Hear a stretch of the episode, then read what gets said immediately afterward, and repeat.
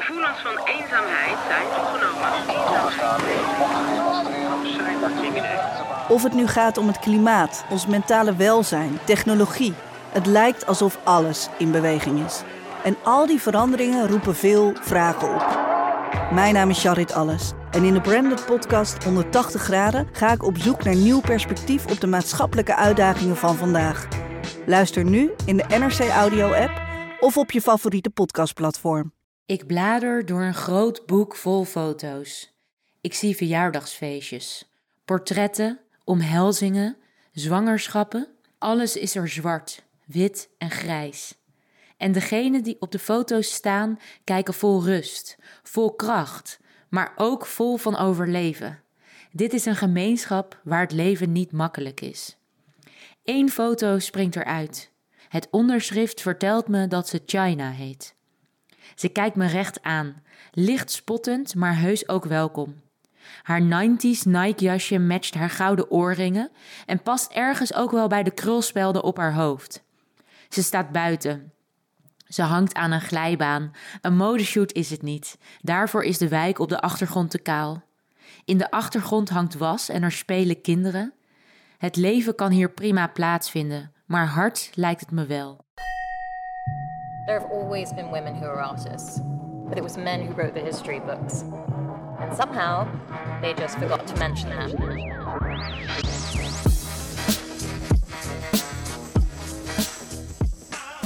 Welkom bij Naakt op een kleedje, de podcast waar we altijd praten over één kunstwerk. Ik ben Yukiko. En ik ben Heske ten Katen en onze dag begint hier in het weekend aan tafel bij Rocky Hayakaya om te praten over het werk Imperial Quartz van Dana Lixenberg. Voor we verder gaan met het gesprek wil ik je graag introduceren. En dat duurt heel even, want je hebt ongelooflijk veel bijzondere dingen gedaan. Je groeide op in een gezin in Uithoorn met één broer en het voetbalstadion als uitzicht. De bal was onder je arm geplakt en waar jij ging, ging de bal. Je speelde eigenlijk altijd buiten met een stel jongens vanwege je enorme passie voor voetbal. En zo schopte je het tot het Nederlands elftal, maar door een hevige knieblessure kon je niet verder als profvoetballer. Maar, en dan komt het. Je wist het roer drastisch om te draaien door keihard te werken en een bekend gezicht te worden in de internationale straatvoetbalwereld. Je bent de eerste en enige vrouwelijke lid van de Street Legends, het beste straatvoetbalteam ter wereld. Ook ben je de eerste vrouw die vereeuwigd is in het wereldberoemde EA Sports FIFA 20 voetbalspel. Daarmee ben je de eerste en enige vrouw die in het spel haar eigen character heeft en onderdeel is van het Volta Legends team, waar je als gamer tegen kunt spelen. Met de Street Legends heb je op internationaal niveau demonstraties en clinics gegeven in onder andere sloppenwijken van Zuid-Afrika, Ghana, Kenia, Curaçao, Haiti en Brazilië. Samen met Philip Veldhuis richtte je de stichting Favela Street op. Hiermee creëer je een nieuwe generatie sterke rolmodellen in achterstandswijken met de kracht van straatvoetbal. En aan de telefoon vertelde je dat je je mentaal aan het voorbereiden bent om naar Soudaan te gaan om een vrouwenvoetbalteam op te richten tegen de overheersende mening van de moslimmannen die daar wonen. Oftewel, je bent een enorm druk bezette vrouw die op plekken komt waar haast niemand komt. En het is een godswonder dat je tijd vindt om over dit kunstwerk te praten met ons. Zo. Oké, podcast klaar, dat was het. Ja, en, en eh, zonder het echt over leeftijd te hebben, maar er zit ook nog een hele jonge vrouw tegenover mij. Dus ik las dit en toen dacht ik, "W- wat doe jij in je vrije tijd? Ehm, ja, mijn huis schoonmaken. En ja, toeleren. Nee, ja in, ja, in mijn vrije tijd eh, probeer ik wel zoveel mogelijk rust te vinden. Maar het is natuurlijk, doordat je eigenlijk je werk bent, is het wel lastig om rust echt eh, te vinden. En dat daar heb ik soms nog wel eens moeite mee. Dus eh, ik moet wel nog beter voor mezelf gaan zorgen. Ja. Ik las dat je dus een hele akelige blessure hebt gekregen op al hele jonge leeftijd. En dat dat iets heftigs betekende, namelijk dat je profvoetballerschap een, een afslag nam die je niet zelf verwachtte. En tegelijkertijd dacht ik, zou je die Favela Street hebben opgericht als je die blessure niet had gehad? in de tijd dat ik stopte met voetbal, had je natuurlijk nog niet echt profvoetbalschap, zeg maar. Eh, kijk, zo. eh, dus dat, de perspectief, het perspectief was ook heel anders als vrouwenvoetballer. En eh, ik ben er nu wel achter gekomen dat doordat ik die blessure heb gekregen, ehm, ja, ik nu de dingen doe die ik doe onder andere, zeg maar, uh, door die, dat ik die blessure heb gekregen. En ik weet nog wel dat er ook een, een therapeut was, want ik ben natuurlijk door heel veel mensen behandeld. En die zei ook van, ja, dit gebeurt om een reden. En ik weet nog wel dat ik echt zei, ja, wat weet jij daar nou van? Weet je wel, ik wil gewoon voetballen, hou je mond. Ja. en nu achteraf gezien is dat wel iets waarvan ik iedere keer terugdenk van ja, het is wel zo. Het heeft altijd een reden, maar als je 20 jaar bent, dan wil je dat helemaal niet worden. Nee, ze zei het ook een beetje vroeg misschien. Ja, het was even te vroeg. In het proces. Ja. Um, maar hoe kom je dan als Nederlandse profvoetballer terecht in de favela's? Ja, ik ben uh, op mijn achttiende in 2003 uitgenodigd door uh, het televisieprogramma van de AFRO om uh, naar de favela's, de sloppenwijken in Rio de Janeiro, af te reizen. En dat was echt super random. werd daar gewoon, ja, was een soort selectieproces. Ik ga samen met een meisje uit het Gooi, Wendy, daar naartoe. En ik kom in die favela terecht en blijf daar een week lang uh, met meiden van dezelfde leeftijd optrekken, voetballen. Ja, en dat was gewoon, dat was echt bizar. Dat ik dat meemaakte op mijn achttiende en ik wist gewoon toen, wauw, wacht even, dit is wat, wat je met voetbal kan doen in zo'n wijk. En voetbal is is, is mijn instrument. Het is mijn sleutel om heel veel verschillende werelden binnen te komen. Het is ook mijn Google Translate. Als ik geen uh, Arabisch straks spreek in Soudaan, kan ik wel voetballen. Uh, en dat leer ik eigenlijk allemaal daar op dat moment in die favela. En dat wist ik natuurlijk niet helemaal op dat moment. Maar terugkijkend is dat een allesbepalende ervaring geweest. Want wat gebeurde er met jou van binnen? Nou, ik, ik merkte dat, uh, ondanks dat dat alles wat er over die wijk werd gezegd, het is er gevaarlijk. Ik heb er ook letterlijk voor mijn neus jongens van misschien 15, 16 jaar met grote automatische wapens uh, zien staan. Uh, de blokkades op de wegen. Dus ik had wel door, oké, dit is uh, niet helemaal zoals het, zou, zoals het in Nederland eraan toe gaat. Um, maar ik heb alleen maar beleidschap en um, ja, verbinding gevoeld. Uh, vaak vinden we dat die mensen, hè, die komen uit een sloppenwijk of uit de favela, dus het zijn allemaal criminele boeven en arme sloebers. Um, en we zijn er eigenlijk ook een beetje bang voor. Maar op het moment dat je eigenlijk zo'n wijk binnenstapt, uh, in zo'n community, merkte ik hoe warm ze zijn, hoe, hoe open ze zijn. En eigenlijk hoeveel we, uh, gelijkenissen we met elkaar hebben in plaats van hoe verschillen. De overeenkomsten zijn veel groter dan de verschillen die we hebben. Um, en ja, het is natuurlijk het mekka van het voetbal. Rio de Janeiro, Brazilië. Dus ik kom mijn hart ophalen en ik, ja, ik, ik ben echt verliefd geworden op die stad. Uh, en op het leven in die, in die favela. Komen die foto's van Dana Lixenberg van Imperial Courts overeen met de favela's en slums zoals jij ze kent? Um, ja, ik, ik weet nog wel de eerste keer dat ik het ging zien in het huis van uh, Marseille. En dat, ik, dat het echt regelrecht in mijn hart binnenkwam. Ik vond het echt uh, hele mooie foto's, heel sprekend. En ook um, eigenlijk de, de manier waarop de mensen worden neergezet, niet vanuit het stereotype van oké, we gaan naar Imperial Courts, een, een, een, achterstandswijk in Amerika, in Los Angeles, en we gaan daar het, de gangster life, uh, of uh, ja, weet je wel, dat neerzetten. Maar we laten eigenlijk gewoon het leven in die wijk zien. En um, ze heeft dat, vind ik, geprobeerd met zo min mogelijk een oordeel daar aan te hangen. En juist heel erg te kijken naar, oké, dit is het leven van de mensen hier. Ik wil dat vastleggen en laten zien. Um, en ja, echt ik, ontzettend veel overeenkomsten met de favela. Ik, ik, had echt het idee van, hè, dit hadden de mensen uit, uh, uit de favela Villa Cruzeiro kunnen zijn, waar ik dan uh, heb gewerkt met Favela Street. Dana Lixenberg is een Nederlandse fotograaf. Op haar achttiende verhuisde ze naar New York om au pair te worden. Maar door de avondschool raakte ze verslingerd aan dat tweedimensionale medium, fotografie. Ze volgde de Rietveld Academie in Amsterdam en trok de aardbol over met een grote logge 4x5 camera. Het liefst werkt ze analoog. Als Lixenberg een foto maakt, dan is het geen spontane snapshot. Door die grote camera duurt het echt even. Haar werk houdt een beetje midden tussen documentair en geanceneerd. Bij het grote publiek werd haar werk bekend door haar net even anders foto's van beroemdheden. De zwart-wit foto van Tupac, waar hij onder zijn wimpers door de camera in kijkt. Of juist die kleurrijke Biggie-foto, waarop hij zijn geld telt. In de fotografiewereld kreeg ze toch wel de meeste lof voor haar project Imperial Courts. De documentaire fotoserie waarvoor ze sinds 1993 20 jaar lang de bewoners van de wijk Watts fotografeerde. Watts is een van de beruchtste wijken in Los Angeles. China, de vrouw met de krulspelden en het Nike-jasje, is de allereerste bewoner die Luxemburg fotografeert. En degene met wie ze bevriend raakt, waardoor ze langzaamaan het vertrouwen van de rest in de wijk weet te winnen. Na dat eerste bezoek blijft ze terugkeren. Elke keer niet wetend wat ze daar zou aantreffen. In 2009 verdween China, vermoedelijk vermoord. Luxemburg ging door en sinds 2015 ligt er een prachtig fotoboek over het project Imperial Courts.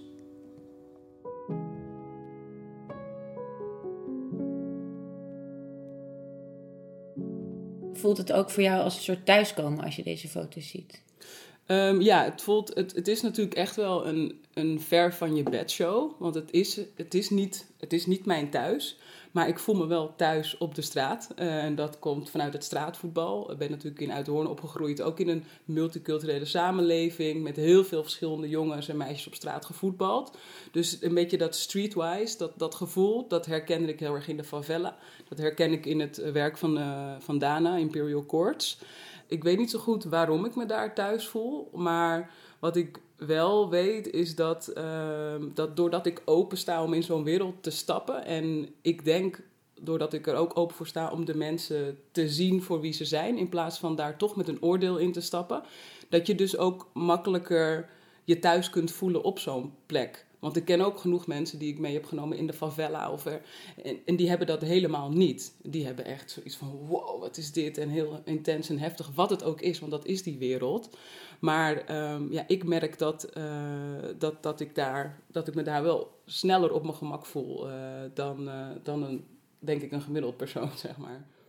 Je noemde net al heel kort even dat je voetbal Google Translate is en, en je visum en eigenlijk ook de reden dat je die wijk in kan lopen, of die, die buurten. Uh, en Dana Luxemburg heeft haar camera in zekere zin. Ja. Heb je zoiets nodig om tot wezenlijk contact te komen? Ik denk uh, dat dat wel een voordeel is. Uh, ik denk dat het allerbelangrijkste is, en dat had Dana ook, om de wijk in te komen, moet je iemand kennen die uit de community komt, die ook gerespecteerd wordt in de community. Um, dat hebben wij ook als wij de wijken inkomen, want als je niet met zo'n persoon de wijk inkomt, kom je de wijk überhaupt niet in. Of ik nu een fotocamera of een bal bij me heb. Uh, maar ik geloof ook dat iedereen heeft zijn eigen instrument. Dus bij mij is dat heel duidelijk. Mijn voetbal, bij Dana haar, uh, haar fotocamera. Uh, bij jou zou het je uh, glimlach kunnen zijn. Ik wil niet zeggen dat je dus... Moet ergens extreem goed in zijn om zo'n wijk in te komen. Het gaat er denk ik veel meer om met wat voor een blik en mindset ga je zo'n wijk in. We hebben allemaal een set van westerse normen en waarden. dat ook ergens een beetje te kunnen laten gaan. En dan in zo'n wijk ook mee, een beetje mee te kunnen met wat daar de normen en waarden zijn en de lokale cultuur. En ja, als ik vertel dat er jongens zijn en meisjes die in ons project zitten, die ook zo'n groot wapen uh, ooit hebben vastgehouden, dan zou je van tevoren kunnen zeggen: jij doet niet mee, want je hebt hele stoute dingen gedaan. Ja, of je probeert te begrijpen waar dat vandaan komt. Er wordt vaak gezegd, ook in relatie tot de foto's van Dana Lixenberg, dat vrouwen in slums en favela's sterk zijn en alles op een rijtje hebben. Um, kijk, als we het hebben over sociale uitsluiting, uh, zwarte vrouwen staan gewoon, hoe je het ook bent of keert, onderaan de maatschappelijke ladder. En als je dan ook nog eens uit zo'n wijk komt, dan sta je gewoon 10-0 achter. Dus ja, het zijn hele sterke vrouwen. Maar um, om alles op een rijtje te hebben in zo'n wijk, dat is eigenlijk. Uh, ja, dat is eigenlijk heel moeilijk. is bijna niet te doen. Dus ik denk dat ze heel sterk zijn door alles wat ze dragen en dat ze daar nog zo staan. Uh, maar ik denk dat, uh, dat ze niet alles uh, zomaar op een rijtje hebben, maar dat ze echt van dag tot dag kijken hoe, hoe redden we dit. En met elkaar ook heel erg daar dat leven met elkaar dragen. In het boek van Dana Lixenberg zie je onder de foto's dat er een behoorlijk aantal van de door haar gefotografeerde mensen overleden zijn. Zijn vaak door moord, schietpartijen, vermissing of ze zitten achter de tralies. Herken je dat beeld?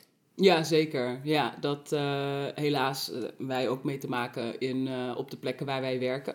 Ehm, ja, niet zo heel lang geleden, ja, vorig jaar was ik even terug in Rio en daar wilde maakte ik een, een foto die ik in 2014 ook had gemaakt met eh, een jongen eh, die toen dus eh, ja, een echt wel een paar jaar jonger is, die dus nu echt zo'n tiener eh, is.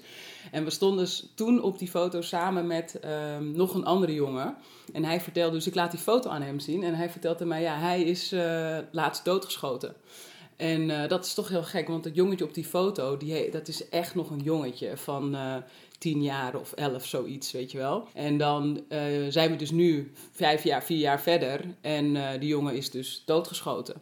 En ehm, ja, dat is heel gek om dan naar die foto te kijken. En dat heb ik dus ook een beetje als ik naar de foto's eh, van Dana kijk. Dan denk ik, oh jeetje, China die is er dus niet meer. Maar die, haar blik is nog zo indringend en het is nog zo, ze is zo alive nog op de foto. Logisch. Ja. Maar ehm, dus nee, helaas ehm, komt dat ook voor. En eh, het, het- ja, het, het raakt je altijd. Je maakt je toch wel eens zorgen. Je hebt altijd contact. Ook al ben ik nu niet meer in Brazilië actief of werk ik niet meer in Haiti, zit ik nu op Curaçao en ga ik naar Soudaan. Eh, je sticht overal eigenlijk een soort nieuwe familie. En eh, die band zal altijd zo zijn. En helaas, eh, in dat soort wijken, inderdaad, is het, eh, ja, is het wat moeilijker om oud te worden. En eh, dat komt natuurlijk ook door, door de, hoe de maatschappij ingericht is. Dat je dus in zo'n sloppenwijk de voorzieningen niet altijd al te best zijn. Hè? Als je het hebt over zie- ziekenhuizen, dat soort eh, dingen. Maar ook gewoon over schoon water, afvalverwerking. eh. dus ja, mensen worden daar gewoon heel snel ziek. Ja, maar als je het dan ook nog eens hebt over wat de politie, het systeem naar zo'n wijk toe brengt. In Amerika, nou, dat, dat weten we. eh, maar ook in in Brazilië, hoe de houding is naar de mensen, zwarte mensen in, in favela's.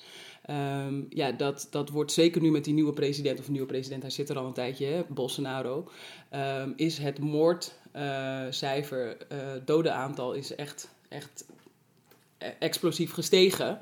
Ehm, doordat polities een vrijbrief krijgen om mensen dood te schieten. Ga maar. Want daarmee roeien we het kwaad uit. En ja, dat is echt ja, dat is bizar. Dus daardoor merk je wel ook, als je het hebt over de veranderingen in zo'n wijk. Dat werd ook hier, in, dat wordt ook voor Imperial Courts, hè, dan wordt, wordt het aan die mensen beloofd. We gaan sociale voorzieningen eh, brengen. We gaan ervoor zorgen dat de wijk er beter uit gaat zien. Ehm, dat is in de favela's ook geweest. Nou, als je dat verschil ziet van Villa Cruzeiro, de wijk waar wij hebben gewerkt in 2014 en nu, anno 2019, dat is bizar. Hoeveel, ja, de drugsband is weer to- totaal terug, zeg maar. En al die jongens met wapens op straat. En ja, eh, de economie gaat super slecht. Dus ja, het gaat weer. Ja, het gaat Ja. slecht. Ja. Het gaat slecht met de favela's en de slums. Ja, zeker. Ja, ja. Mensen als Dana Lixenberg en jij brengen verhalen terug naar onze wereld, de Nederlandse wereld. Waarom is het belangrijk dat wij die verhalen leren kennen? Ja, ik denk dat het heel belangrijk is eh, om eh, te laten zien, eh, een andere kant van het verhaal te laten zien. Of in ieder geval meerdere verhalen te laten zien. De media is heel erg gericht natuurlijk op sensatie, geweld, oorlog, dat soort dingen laten we dan zien. Maar die mensen leven daar ook gewoon een normaal leven. Anders als ons normale leven. Maar ik denk dat het gewoon goed is om te laten zien dat mensen uit zo'n wijk niet, niet alleen een crimineel of een boef zijn. Uh, maar juist ook uh, hele gewone mensen zoals jij en ik uh, zijn. En dat daar juist ook heel veel herkenning in is en kan zijn. En dat je daardoor, daardoor dus ook meer open gaat staan voor zo'n, voor zo'n wijk. Of voor de mensen die uit die wijk komen.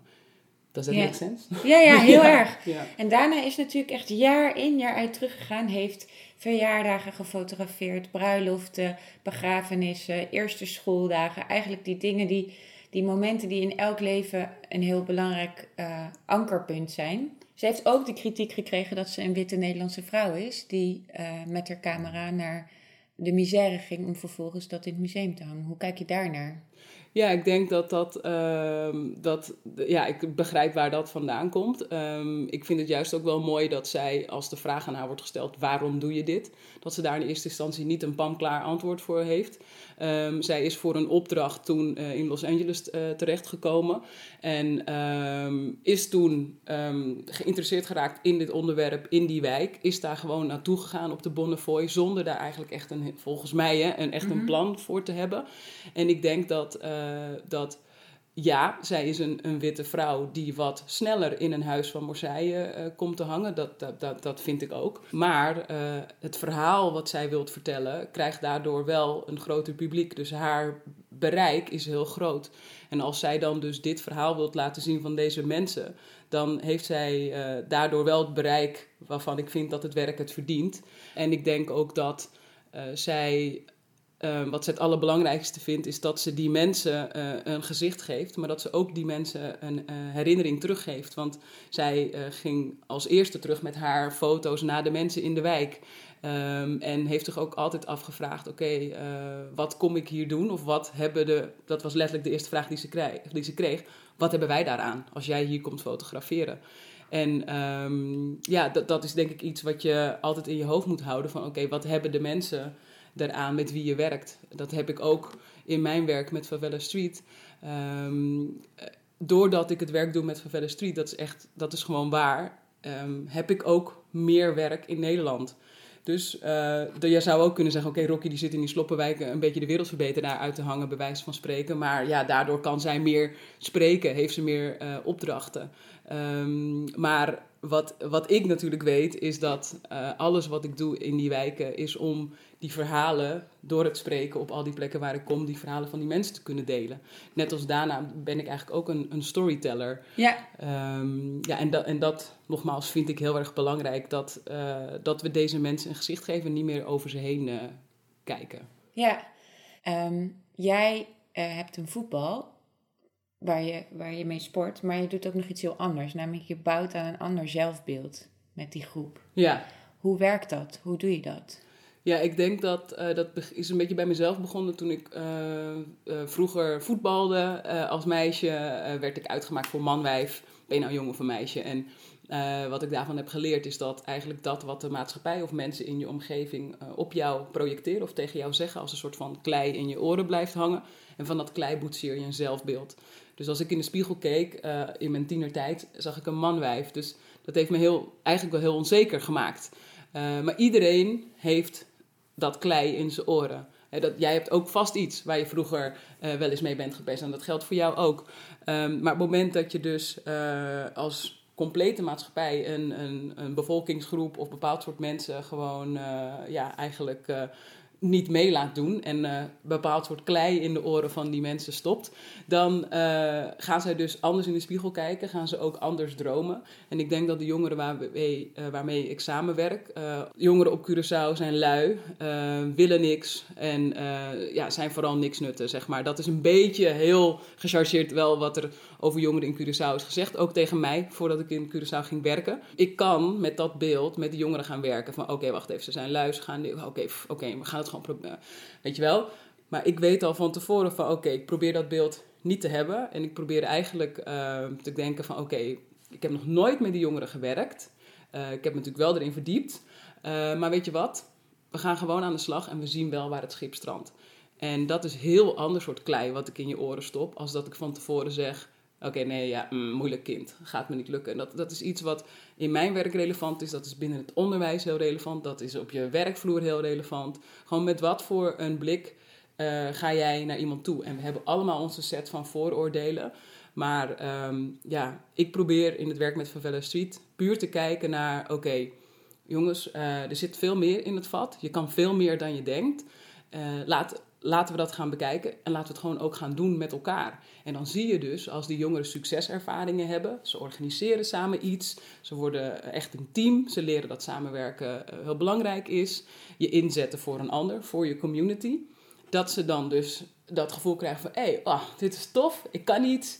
En uh, dan anders in de spiegel gaan kijken. En Sudaan, hoe bereid je je voor nu? Ja, ik heb toevallig gisteren een documentaire gekeken die ook op de ITVA draait, uh, Khartoum Offside. En uh, dus dat soort dingen doe ik. Uh, het nieuws houd ik een beetje bij, want um, je zei net van dat ik een team ga oprichten in Soudaan. Maar wat het, wat het eigenlijk is, is dat we zeg maar, er is daar een vrouwenvoetbalcompetitie gestart, de eerste ooit. Um, en die documentaire die gaat ook over dat ze een nationaal vrouwenvoetbalteam willen in Soudaan. Nou, dat is natuurlijk ja, bijna niet te doen. En toch zijn daar vrouwen die dat heel graag willen en zich daarvoor inzetten. En dat vind ik echt ook strijders. En, uh, maar ik mag een aantal van die vrouwen die in die vrouwenvoetbalcompetitie spelen, dus van die verschillende teams, die mag ik een week lang workshops gaan geven. En um, ja, dus hoe ik me voorbereid is, zo'n documentaire kijken, het nieuws een beetje bijhouden en verder uh, ja, daar gewoon uh, heel veel zin in hebben om dat avontuur aan te gaan. En je zit er altijd tegenop, las ik ergens, dat je altijd denkt, Ja, dat, dat, ik moet eerlijk toegeven, dat is wel een beetje verleden tijd. Ah. Dus uh, ik had extreme heimwee. Ik vond het heel moeilijk om van huis te zijn. Ja, ja het dat... ging me echt aan het hart. Dat, dat, ja. Dan doe je al die dingen en dan is het ook nog enerzijds heel eng of naar om te gaan. Omdat Ja. je zo gewonnen... En, dan- en dan moet je terug en dan heb je weer heimwee. Klopt. Omdat al die Ja, dat bijzondere werkt. mensen daar zijn. Ja, dat werkte dus helemaal niet. Dus eh, daar heb ik ook aan gewerkt. En ook, ehm, je groeit daar natuurlijk ook in als mens. En ik merk nu, dus eh, dat was in het begin heel erg, uit jezelf, het is zo cliché, maar het is gewoon zo, jezelf uit die comfortzone trappen. Ik werkte hier op de Prinsgracht eh, bij een reclamebureau, dat was hartstikke leuk werk. Eh, maar toen ik naar die favela ging en dat met heel veel pijn in mijn buik en heel veel verdriet, maar toen ik daar was en dat leven leidde, dacht ik echt, dit is geweldig, weet je wel. Dus nu denk ik ook alleen maar, ik heb super veel zin om naar Soudaan te gaan. En ik zal vast een beetje last hebben van eh, krampjes in mijn buik. maar eh, ik weet wel dat zodra ik daar het vliegtuig uitstap, dat ik weer zulke mooie mensen mag ontmoeten, dingen mag leren van de mensen daar en de cultuur, die ik anders nooit had geleerd als ik gewoon nog steeds voor had gekozen om op mijn fietsje naar, eh, naar mijn werk te fietsen. En ik denk dat eh, ja, toch vaak mensen wel daarin blijven hangen. Eh, ik wil ook zo graag zoiets doen als jij doet. En dan denk ik, ja, oké, g- ga het gewoon doen, weet Ja. je wel. En wees niet bang. Ga gewoon proberen en, en, en treed eens buiten je wereld, zeg maar, ja. Amen. ja.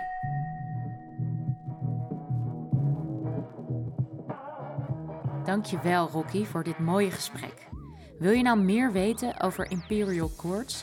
Check dan absoluut de website imperialcourts.com. Daarop is het hele project ontsloten en vind je ook een webdocumentaire over het project en bijdragen van de bewoners. Heb je nou genoten van deze podcast? Help ons dan door een review achter te laten in de Podcast Store. Daardoor vinden nog meer mensen onze afleveringen.